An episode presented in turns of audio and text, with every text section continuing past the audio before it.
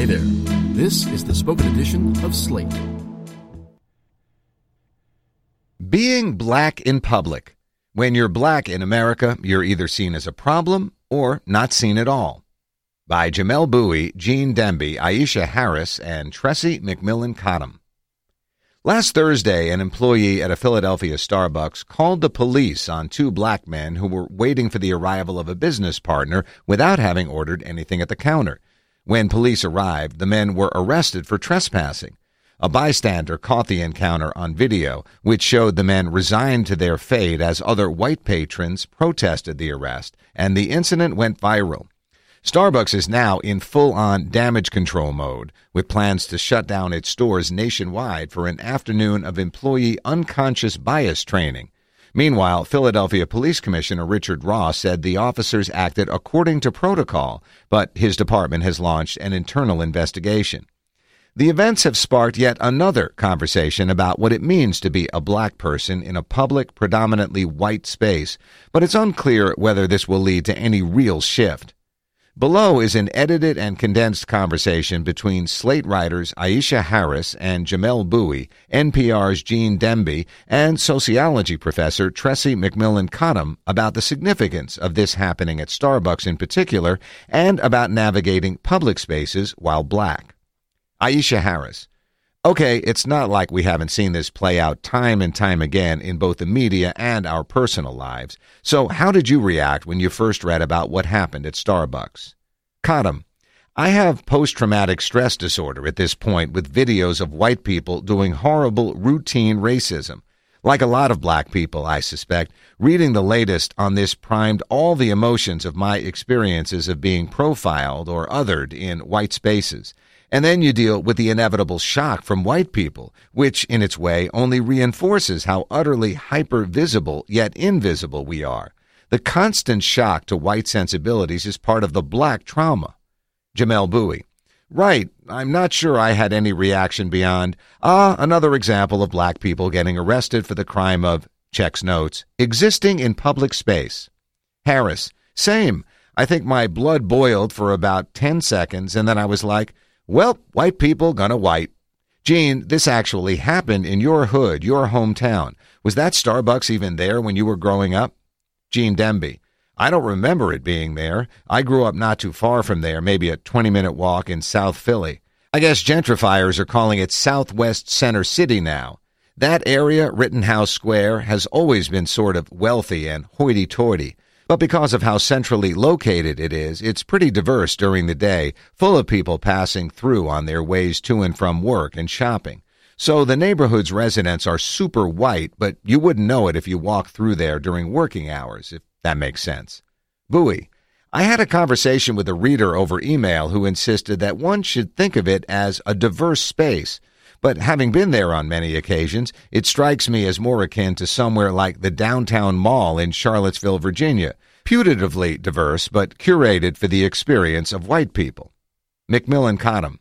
White people's definition of diverse is fundamentally different than ours, of course. Performative safe diversity that maintains majority culture is exactly what Starbucks and places like Charlottesville's downtown mall traffic in. Starbucks takes this diverse cosmopolitan form of colonized spaces to its logical ends. It's their whole shtick, which is why they had to work hard and quick to get this narrative back on track.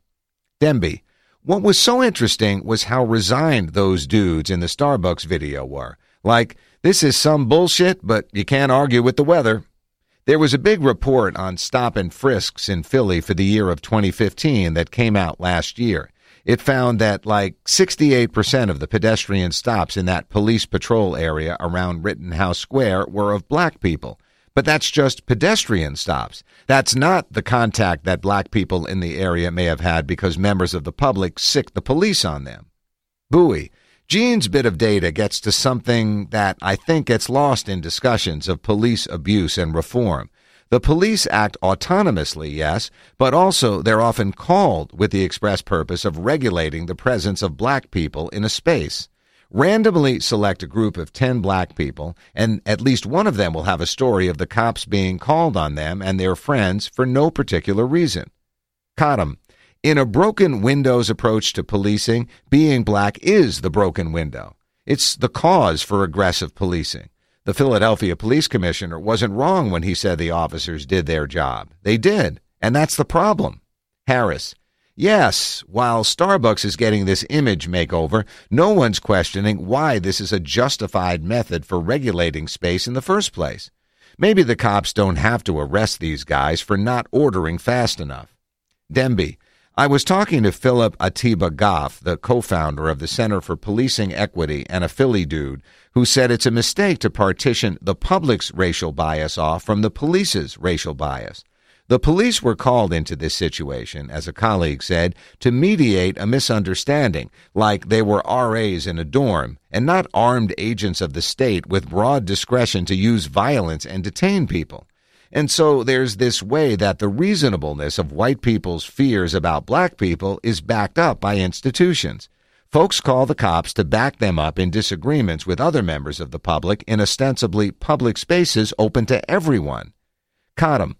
It reminds me of that story from years back where the Fox News guy was surprised that the black eatery Sylvia's in Harlem was so civilized. There's no room in white imagination of a black civilized space. By default, all black people, to the extent that we may make a space black, pose a risk of uncivilized consumerism. Demby, to piggyback off Tressie's point on race and space, can we talk about who Starbucks is for? Cottom, they commodified this idea of the third space, the space that isn't home and that isn't work. Thing is, this space is supposed to be made by the culture.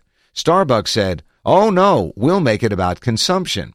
And black people are always going to lose in that version of a third space because the right to transact is lost when all the ideas of property and police become a tool for a basic ass cup of coffee.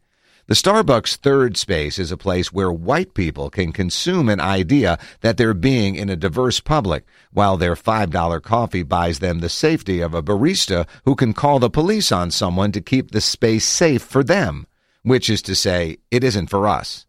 Harris. Remember how they Disney-fied and commodified the concept of the indie small business coffee house by selling those compilation CDs that were basically white adult contemporary, Norah Jones, Train, and so on? The entire aesthetic is, for lack of a better word, whitewashed. Also, remember Race Together? Bouie. Oh, I completely forgot about that. Demby. Oh, yes. The barista just wants to have a friendly chat about race campaign. Cottom.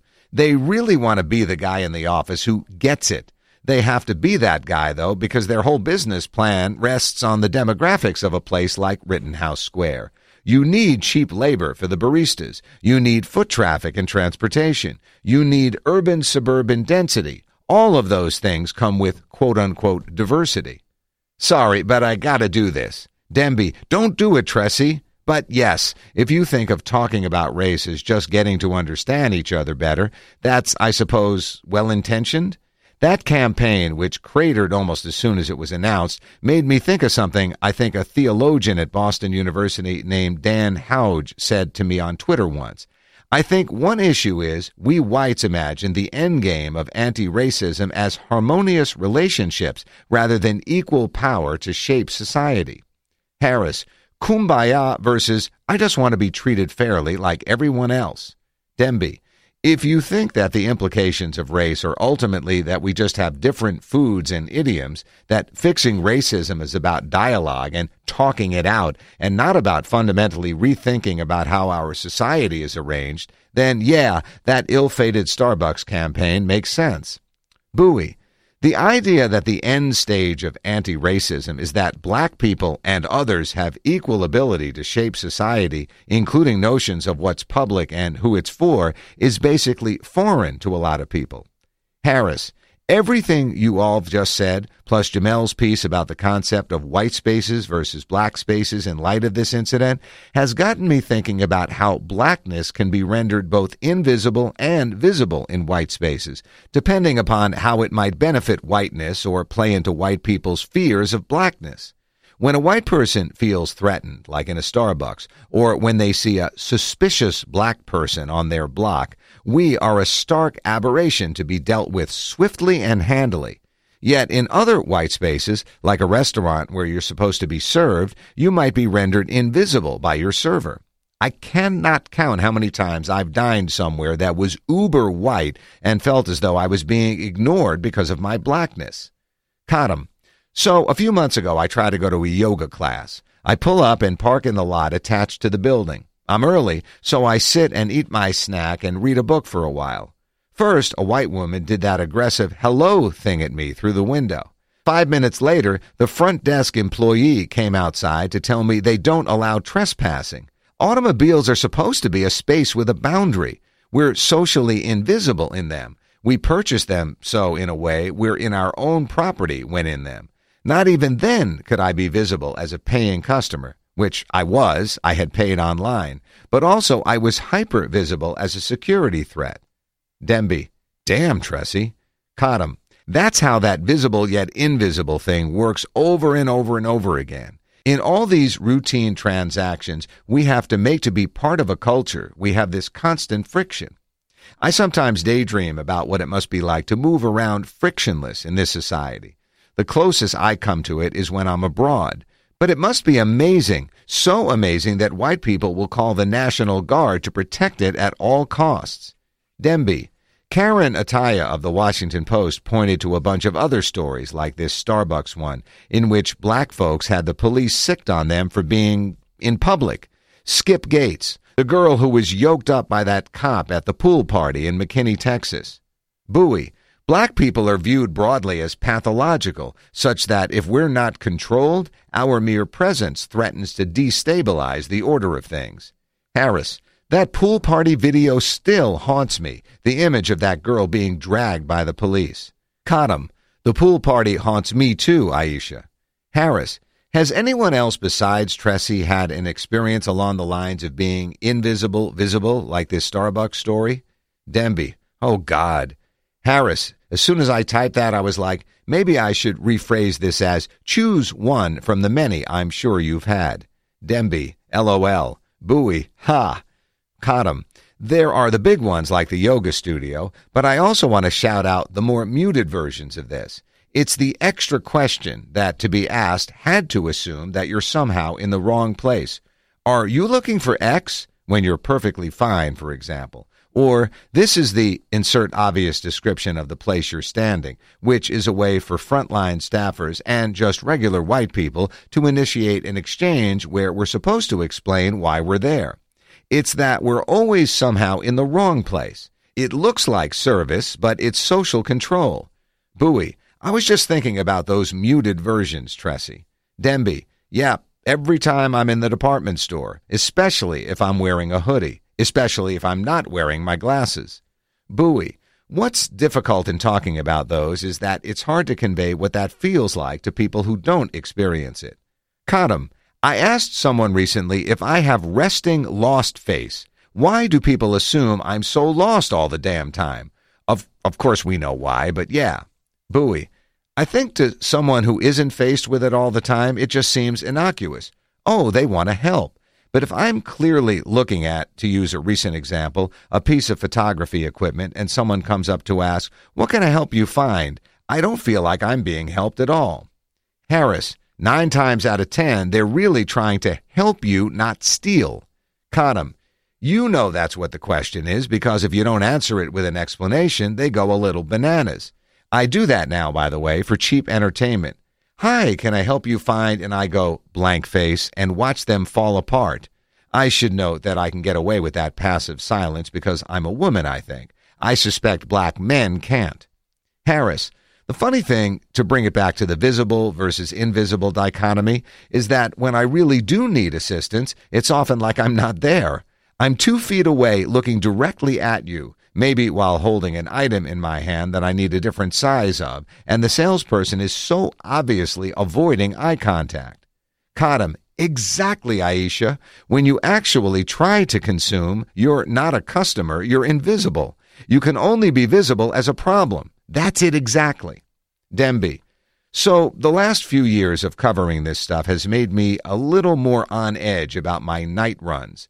DC is a glorious place to run during the few weeks of mid season weather we get, But I remember running on Q Street at night and being worried about my footsteps coming up fast behind pedestrians, white pedestrians. It's one of the reasons, I guess, I love running on the mall at night. There are fewer people who will jumpily turn around because a black dude is coming up fast at night. And I still try to stay as visible as possible, run in the light while jangling my keys if I see folks who aren't paying attention. Of course, there are Capitol Police all over the mall, so. Harris, it's those little extra precautions we have to consider in order to hope that we don't get hurt or killed. What they really boil down to is making white people feel safe. Demby, this has become more pronounced in recent years as I stopped wearing glasses in public. I didn't appreciate how much they subtly marked me as middle class and nominally less threatening. Harris, glasses are huge. It's like an inverse of the guy girl is suddenly hot when they take off their glasses trope. Black people are suddenly safer with them on. Harris, okay, last question from me. Is Starbucks' game plan to shut down all of its stores for an afternoon and provide unconscious bias training to its employees a step in the right direction? Could it fundamentally change its role as a third space meant primarily for the comforts of white people?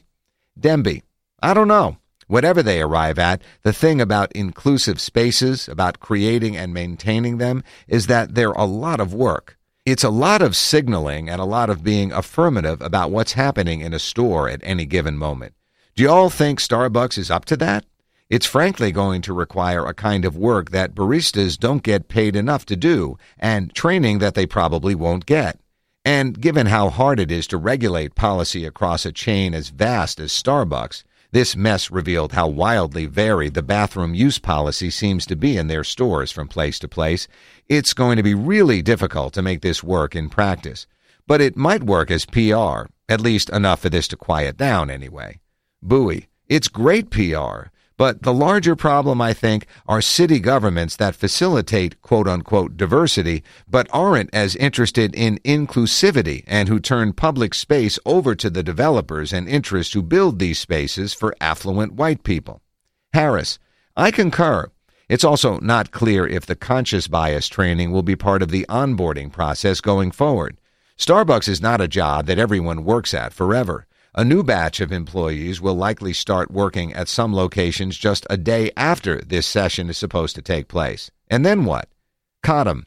It is a step in the right direction for their brand. It is totally on brand. It's extra on brand. From a crisis management perspective, it's genius. Will it change the experience of black customers at Starbucks? Likely not.